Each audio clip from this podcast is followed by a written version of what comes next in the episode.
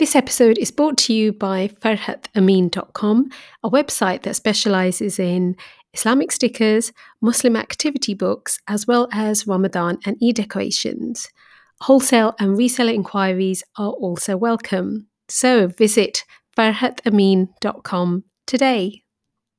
Assalamu alaikum, friends, and welcome to a Muslim Mum podcast.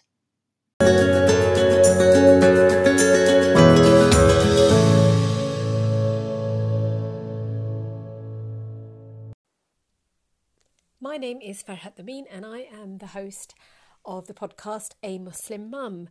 I'd just like to say a big welcome to all my new listeners. Um, Alhamdulillah, I've had um, a number of new subscribers.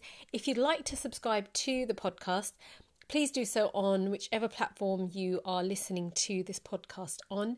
That way, you'll always get updated when there's new podcast. Uh, I've had a few um, emails about the the previous podcast, the um, part one of this series, which I'm talking about why Muslim teenagers are having doubts and questioning Islam. So, if you'd like to email me with your views, uh, my email address is info at Farhat Amin. So, let's just get on with uh, today's podcast. So, I'm gonna. This is the second part of um, this series, and in this to- in this podcast, I'll be speaking about more factors that I believe, as a parent and as a high school teacher, um, issues that I think are causing our kids to, you know, think, why do I have to do this? You know, why is Islam so strict? You know, things like that. And I also spoke to um, uh, a friend of mine who uh, basically she is a teenager. She's, you know, she's my daughter's age, and I thought it'd be really good to get uh, her perspective on this issue. So I'll be, you'll get to hear from her later on. So right now, one of the things um, you know, as Muslims, we can, um, as parents, I think we need to really think about who our children are friends with. I think that's. I think a lot of us do care about that.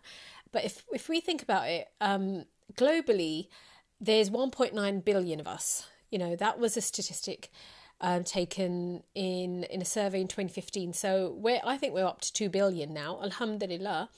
Uh, but if you in Europe and US, we are a minority, and if we end up living in an area which is, um, you know, let's say, you know, we get a job or our husband gets a job and we end up in an area where there aren't that many Muslims and we're raising our children, that is a big problem because um, when they're babies, it's fine. But what hap- will happen is if they can't go to, if there's no local mosque or madrasa where they can you know, go to classes, learn Quran, you know, mix with other Muslim kids, and then as they get older, as teenagers, who are their friends going to be? If they don't have Muslim friends, good Muslim friends, um, their Muslim, their friends are going to be non-Muslims, and that is a problem. Uh, because let's let's look at the hadith, look at the advice we're given. Um, the Prophet, peace be upon him, said, "A man is upon the religion of his best friend." So let one of you look at whom he befriends. That's in Tirmidhi and it was narrated by Abu Huraira. In another hadith, Abu Musa reported, the Prophet ﷺ said, Verily, the parable of good company and a bad and bad company is only that of a seller of musk and a blacksmith. The seller of musk, so you know, perfume, will give you some per- perfume, nice smell. You will buy some, or you will notice a good smell. As for the blacksmith, he will burn your clothes, or you will notice a bad smell, you know, from the soot. And that's um, in Sahih al Bukhari. I think a lot of us have heard of that hadith, um, but I'd really like us to reflect on the meaning of that. That if, you know, I'm thinking about when I was a um, high school teacher, I don't teach anymore. But you would always notice there'd be like these cliques and groups of kids, and children would, you know, it, who, when you're at school and who, whoever's in your form or in your class, you don't have a choice. Um, but there's like, you know, 30 odd kids, and they from amongst them, you will become friends with some of them. And naturally, what happens is, um, you know, you get these groups of there'll be popular kids, there'll be, you know, kids tend to get together in racial groups um, or on religious lines, um, cultural lines. Now, if our children are if there are no other Muslim, not very few Muslim children in the area, and um, they're naturally going to become friends with people um, who who are not the same religion, And then you just see how everyone, to be part of a group, you conform. You start to speak the same. You start to dress the same. You start to, you know, you you basically take on the look. And um, like I said, it's not just non-Muslim kids who are like this. You will find Muslim kids as well. There's the gossiping, the dating, the swearing, disrespecting their parents and teachers. You know, ma- um, experimenting with weed, marijuana. These are all things that are happening. We can either choose to ignore this or we can deal with what our children are having to face. And when you start seeing those changes in your children, you need to think and ask them and talk to them about who are your friends. If they're friends, if you've never met their friends, if you've never they never come to your house, they are just friends online. Uh, you know that they're always online with these friends. We need to step in and, and ask them about that. Who are your friends, and how are is their behavior affecting our our Muslim kids' behavior? So that's something to we need to think about. Now, the other thing is that in the UK and US, as we as adults, we really are aware of this that um, the governments we have are openly Islamophobic. I don't even need to talk about Donald Trump, um, but again, in UK, there are there's a constant, you know, uh, what they do is, um, you know, this is Labour and Conservative um, and Liberal, um, Liberal Democrats. Um, you know, we shouldn't think that Labour or just are better than the Conservatives or the Liberal Democrats are better because they were in power with the Conservatives. Now, if you just think about prior to an election, there is um, so much. Um, well, even when there is an election, but it's in, you notice it more that um, they really exploit public fears about security and immigration. And what they do, there'll be a lot of negative um, news about Muslims and negative headlines. Um, and and what they do want is that to um, if you create a fear of um, you know of Muslim, that's who they're choosing now. They used to do it through the Irish when you know there was troubles in Northern Ireland. It then it's a vote winner. And so, if they make out that we're going to be hard on immigration, and many of the Muslims, it's their class as, as the immigrants, um, it's a way to they'll demonize us. And I don't, again, I do not think this is um, an exaggeration. I think we all see this now. Then imagine our kids. They when they're hearing this news, which is uh, portraying Muslims in a bad light at school and outside. Do they really want to be overtly Islamic? Um, I think that's the point I'm getting at that we need to be aware of the effect it has on them and and speak to them about that that um do you feel uncomfortable showing you know that you're muslim? Do you does anyone bully you at school over these things you know when muslims are labeled as terrorists? Do, do you get any pushback on that? And then we need uh, and then we need to talk to them about how do you deal with that um, and how obviously how it's wrong. Um, but again, these are conversations, and, and inshallah, in, in other podcasts, I will talk about how do you explain to your kids about the how what answers should we give them so they can confidently reply back to the bullies and the racists, you know, and the people with prejudiced prejudices. Sorry. Um, right, and so now again um, on the blog post, you can see I've got um, uh, I've got some links to you know how negative you know the unbiased so-called unbiased press is. I'll I'll let you have a read of them there, but um, that's something to you know that that's something to to to read later on. Now now I'd like to speak about the whole idea of liberalism, and I actually think this is a really big issue. Um, and I'll tell you what, until I started reading and researching this topic, I thought this was too hard to understand. And um, I think sometimes I, I'm maybe I'm generalizing. You can disagree with me. Let me know your views. Um, you know, when it, Muslim women, again, I'm generalizing. It's like sometimes we don't think we can either. We're not. We don't talk about big ideas or anything that is slightly. I'm not going to say intellectual or political, but generally, I find conversations don't naturally amongst mums There'll be, alhamdulillah, there'll be about the kids, there'll be about some things. But when it comes to, so I want, what, what I'm trying to say here is, I want, I'd like to, to tell you guys what I have learned about liberalism So, um, and what it is. So that's what I'm going to do first because I think it's affecting our children a great a great deal. Um, now, in the previous post, I spoke about um, what secularism is, and so that's when you just make your religion very private and you don't. It doesn't. You don't make it a public thing. It's not. Um, you don't talk about it. A government that is um, like Britain is a secular country.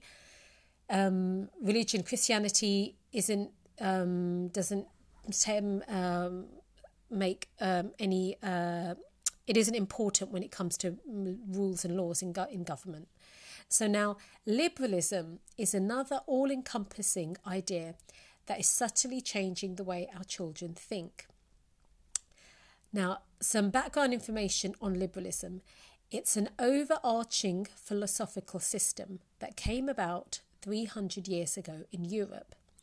Liberalism sought to replace the corrupt laws of hereditary privilege, um, laws based on Christianity, the idea of absolute monarchy, the divine right of kings, and traditional conservatism. So liberalism was like a um, pushback and a, a backlash to those things. Like that's what was going on in Europe.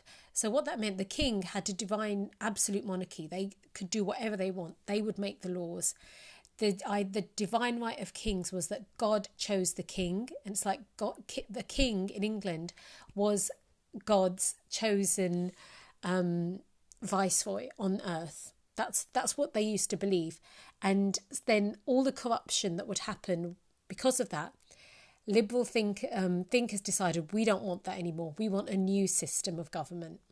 Okay, so now li- what liberals believe is that morality, i.e., being good or bad, depends on maximizing your freedom and maximizing personal choice. Okay, so this became the predominant system within Europe in the 18th and 19th century. The founding fathers of liberalism were secular. So some of them did believe in God, but they said we're going to um, what they began to argue was that we do not need religion and God to tell us what's right and wrong in public life. We can figure it out ourselves, okay, collectively. So then you have the idea of democracy. Um, and they would say we'd, we'll use rational means, so we'll use our brain, we'll use our intellect, we'll use scientific means to determine what's going to maximize our freedom and our happiness. And so a person, human beings became the lawmakers. That's the that's what liberalism believes that God does not make the law, people do. We, you know, based on our intelligence, based on collectively agreeing on things, um, using science, using rationale. Um, so now all of the political, uh, political and economic, moral philosophies that came later are heavily influenced or are in fact a part of liberalism. For example, capitalism is a liberal philosophy. Why? Because it also wants to maximize human liberty and human choice. So, so you know, and the idea of you know we should be able to make money in whichever way we want. Yeah, and if we make money, that's what makes people happy. And the more money we make, we can employ people. It's you know everyone wins. That that's the idea. And government shouldn't interfere too much in the production of wealth. So that we live in uh, in the UK, in the US, they're capitalist countries. So now, um, all the different ideologies, so ideas about society that we see today, i.e., feminism, modernism, individualism, they all stem from this all embracing doctrine. Globally, every non Muslim country has adopted and promoted liberal values. Okay, so now on the um, again in my blog post, I've got some more definitions and links that you can read up um, about that. And so, just here's one which says um, liberalism is a political and moral philosophy based on liberty, i.e., freedom, um, and equality, uh, consent of the governed, and equality before the law. Liberals espouse a wide array of views depending on their understanding of these principles, but they generally support limited government. Government shouldn't interfere in the lives of people too much, individual rights, including civil rights and human rights, capitalism, either there should be free market, um, democracy, secularism, gender equality, racial equality, and freedom of religion. Okay, so superficially, like just on the surface, that definition it makes being liberal and holding liberal views sound pretty good, I would say. You know, if our kids hear that, they think, yeah, this is good. After all, it stands for freedom of religion, it's tolerant, it advocates equal rights for men and women, it's against racism, it's pro choice. However, on close inspection, liberalism is telling our kids they have the freedom to believe in Allah, but they are also free to choose to obey Him or disobey Him. It's their choice. That is what liberalism is teaching our kids. And um, it, that's uh, for my studying of this.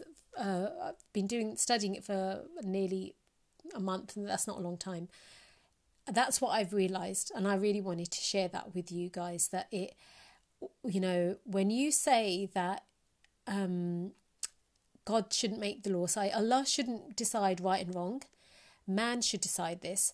That's you're then saying man, Muslim children, Muslim teenagers, Muslim adults, they can choose when what law do I want to follow, what rule do I not. It's my choice.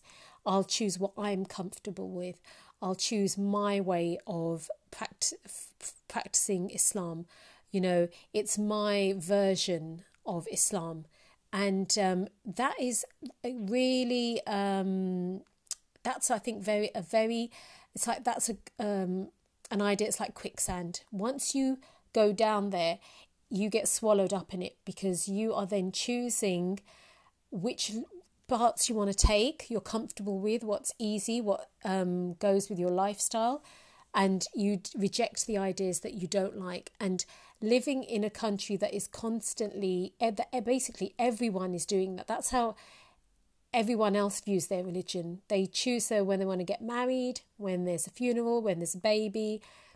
They'll take it, the parts they like, and then the other bits, the laws or rules that they're just old fashioned or they're not tolerant enough, then they leave them. And that is what our kids are now doing. Um, or maybe that's what they'll do up to when uh, they're living with us. But when they really, it's the idea of I can I can choose, yeah. And um, so you know, am I?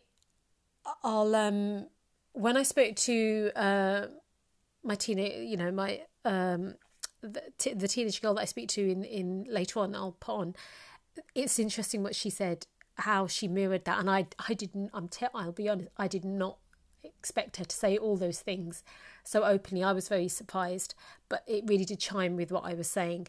Um, so um, actually, what I'll do, let's hear um, Aisha now, inshallah. So um, we were just speaking about dating. I'd just like to now talk about a few other things that, um, you know, kind of liberal ideas and the kind, and actually some of these have become laws in, in some countries in Europe. Um, so, and to be honest, dating seems really um, tame compared to the things that um, we're going to talk about now. So, for example, now in um, in some countries, drugs are legalized. So things like, you know, whether it's marijuana in particular, my um, I know someone who went to um, Spain and you can buy marijuana in shops quite openly. There's some European countries that are um, they've made buying um, again marijuana. I think it's um, I'm just gonna double check. I'm pretty sure it's in the Netherlands where you can in Amsterdam where you can buy drugs. It's become, you know, the um, acceptable to do that now, and loads of you get tourism just for to to get cannabis. Ca- cannabis, you can tell I never say that word. Um, cannabis in the Netherlands. Now, the thing is that uh, before something ever becomes um, law, so in this country at the moment, it's illegal.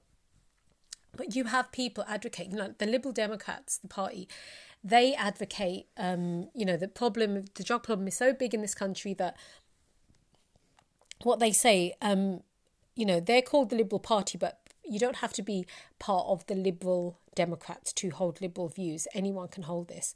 That, but if you, I've got a link on on the blog about this that it says it's time we talked about legalizing drugs, and that was in June 2019. And so, the way they make it sound is so reasonable that you know if we we can then tax it we can then it can be pure the sources will be pure.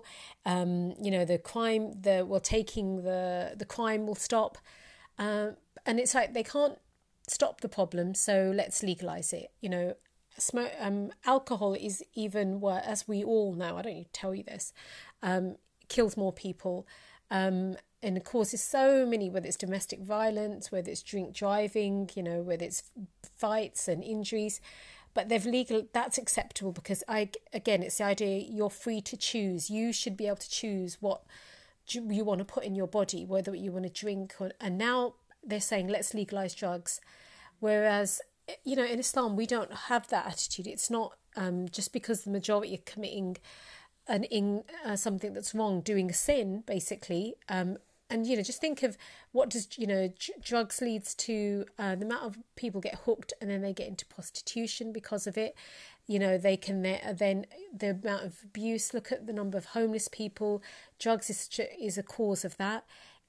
Any rational any intelligent person would see that that's you don't legalize something that's harmful and Allah has already made that um, illegal for us it's haram for us and um, but it's interesting when you're a liberal, when you hold liberal views, you then think more about well, it's uh, our choice, and you know that's where it goes in. We will decide if that's whether it's bad for the community and bad for family, the effects it has. They they're not looking at that.